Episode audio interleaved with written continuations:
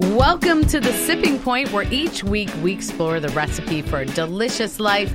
I'm your host, Lori Forster, the wine coach, and I've made it my mission in life to demystify wine one glass at a time. So expect a fresh and fun approach to the world of wine, spirits, food, and so much more this week.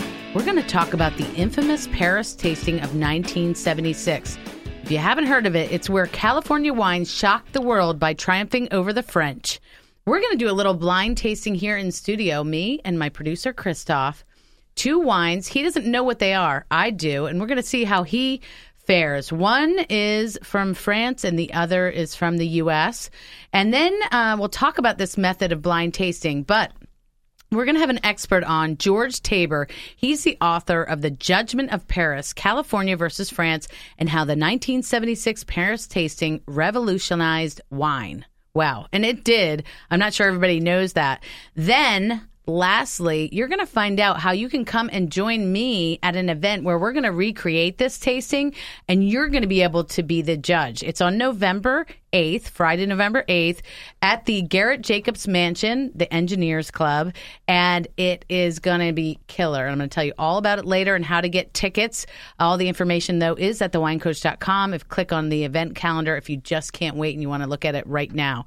All right. Every week, we usually start out the show with the sips of the week. And this week, we're going to do something a little bit different because Christoph, my producer, hi, Yes. Christoph. Hello, hello. Is going to join me and we're going to do a blind tasting. You have two glasses. I do. one on the left and one on the right. Now I'm going to not going to be really mean because a lot of times in blind tasting as a som, we won't even tell you the grape of the wine that's in the glass. Okay. But you do know these are white, and I will Right. tell you that these are both Rieslings. All right. And this is a pair that's going to be at the event I mentioned. It's called Crush 2013 Judgment at the Mansion at the Garrett Jacobs Mansion here in Baltimore. And we're going to have 20 different pairings of French versus U.S. wines where folks are going to get to taste them side by side. One part of it will be a blind tasting, meaning you won't know the identity of the wines, and it'll be a mirror, a, a l- a bit of a mirror of what the Paris tasting was.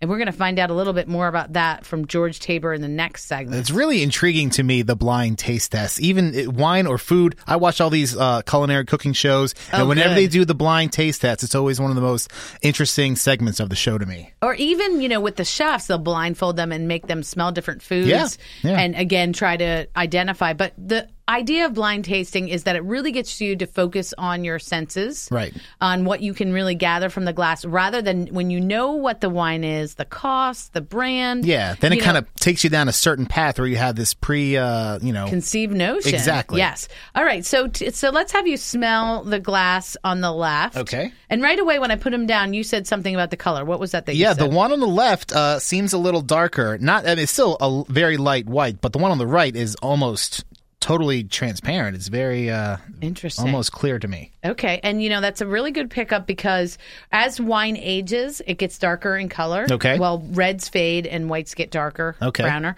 Uh, and this one on the left has two eight years on the other wine. So Okay. you pick that up right away. I love right. that. They're both Rieslings. I will give you that. I'm not going to be. Uh, Super stringent with you. Okay, much But go ahead. appreciated. What do you What do you uh, think of the when you smell and taste the one on the left? What are your thoughts? It smells uh, nice and crisp. I do enjoy that. Absolutely. And there is a little bit of a smell. You know when when it rains and you have that clean, Yeah. Mm-hmm. stony sort of mineral smell. There's a really nice essence of that on there. What about the taste? It's it's it's very clean, um, very smooth to the palate. Uh, not much uh, of an aftertaste. I, I I do enjoy it. Hold on. I got to go back for a little more. I like it. I, there there is. I, I'm getting a note of something towards the end, but I can't really put my finger on it. And this is the work of wine professionals, right? But just being able to be more and more specific with that, and it's Right. just more and more tasting. Well, Good- isn't, there's a good certain news. way you're supposed to sip, right? You're supposed to like breathe in with it, or Well, you can um, chew the wine first, which would be, uh, you know, putting your mouth and Right. and chew, Swish it almost around a little chewing bit? it Okay. to like get you, get the full texture. But then you can feather, which is kind of like a backwards whistle. I'll show Okay. you, but okay, and you're introducing a little air into the wine. It helps aerate it, but also gets it up your retronasal. It because does. Eighty percent of tasting is smelling the wine, right. right? Um, so this has some nice crisp acidity. You get that mouth watering uh, you said crisp from the smell, but you also get it on the palate. Yeah, and mouthwatering, you're 100% right. Yeah, I can And definitely it's feel got it. fruit on it, but it's not a fruit bomb. Not overpowering with the fruit. Go ahead and smell and taste the one on the right. Okay. It smells cleaner, if that makes Hmm. any sense to you. What about fruit? I'm not sure. Taste it. Let's see what you think. It it tastes more carbonated, Okay, a little bit a more, little, little, little bit more of that. bit more fruit. I feel like on the palate, and not as much acidity. I think the the one on the left, the first one, was a little smoother. It- it- Mm. okay. to my to my palate. Now, um, in general, one of these is an old world, meaning Europe. Right. of course, France, and the other one is a New World, meaning U.S. In general, the New World wines tend to uh, have more fruit forward, so more fruitiness to them, uh, and France. You might have a little bit more acidity because it might be a little cooler. This is from the northern part of France. I will tell you that The one on the right. the one, the one of these. I'm Oh, not okay, saying okay, which. all right. Oh, nice try! I Christoph. tried. I tried. Come on. Come on, the ones that's from France is from the northern part of France. So if you were to have to guess which of these is the New World, and w- first let's find out which one you like better. I think I like the first one better. Okay, the one on the left. Yes. And if you have to guess which one was from France versus which one from the U.S. based on the little tip I gave you about fruitiness and acidity, Yeah, I'd what say would you guess? the one on the right, the second one was the old world one. Interesting. Are you ready to find out? I am ready. All right. So the one on the left was our Trimbach Riesling from Alsace, France. Ah. Yeah, we had that minerality, we had that crisp acidity. Really, two more. It's a 2010, so two more years because we have the 2010 or 2012 Eroica from Chateau Saint Michel. It Okay. is a, actually a joint venture with Dr. Lucen from Germany. So there's a little bit of old world know how, but it's grown in Washington State. Wow.